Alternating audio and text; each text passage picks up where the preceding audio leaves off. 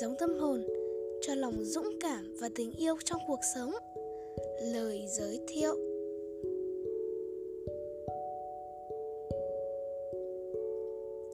Ai cũng có ước mơ, nhưng con đường đi đến ước mơ ấy không phải lúc nào cũng bằng phẳng.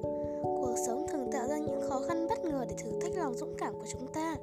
Thế nhưng mỗi người đều mang cho mình khát vọng vươn lên trong cuộc sống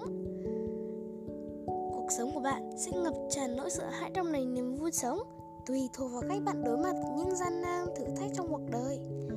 Tuyển tập, cho lòng dũng cảm và tình yêu cuộc sống là quyền đầu tiên trong bộ sách hạt giống tâm hồn, gồm 16 tập này, sẽ là người bạn đồng hành cùng độc giả vượt qua những khó khăn thử thách của cuộc sống.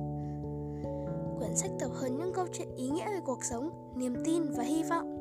Bạn có thể bắt gặp hình ảnh của chính mình trong những câu chuyện đó để chiêm nghiệm và tự rút ra bài học cho bản thân.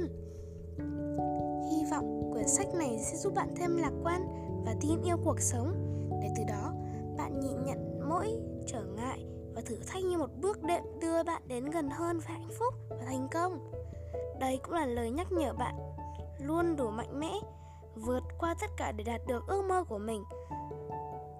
Cho dù cuộc sống khó khăn thế nào đi nữa.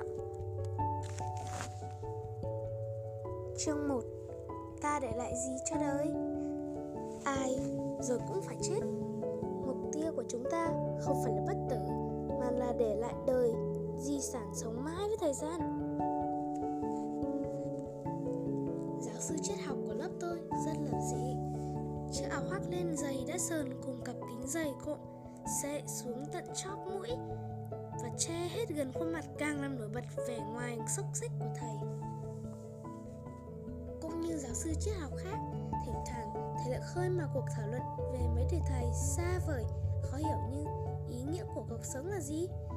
Những cuộc thảo luận đó thường chẳng đi đến đâu, nhưng cũng có khi nó tác động sâu sắc đến những sinh viên chúng tôi.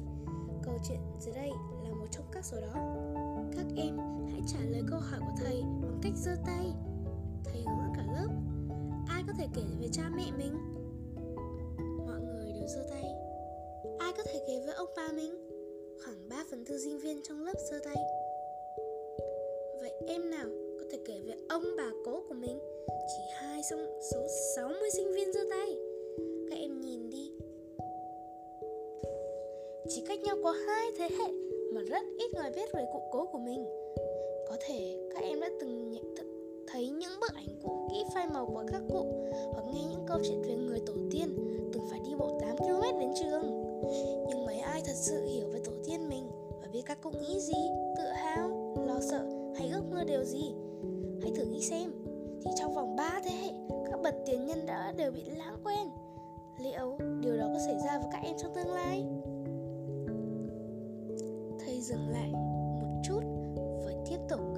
Hoặc các em có thể nghĩ thế này hãy thử tưởng tượng ra ba thế hệ sau của mình. Lúc đó các em không còn sống nữa và cháu chắc của các em sẽ ngồi trong lớp học này. Thế hệ sau nói gì với các em? Họ còn nhớ về các em không? Hay các em cũng chìm sâu vào dĩ vãng?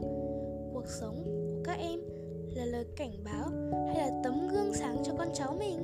Các em sẽ là di sản nào? Sự lựa chọn của các em?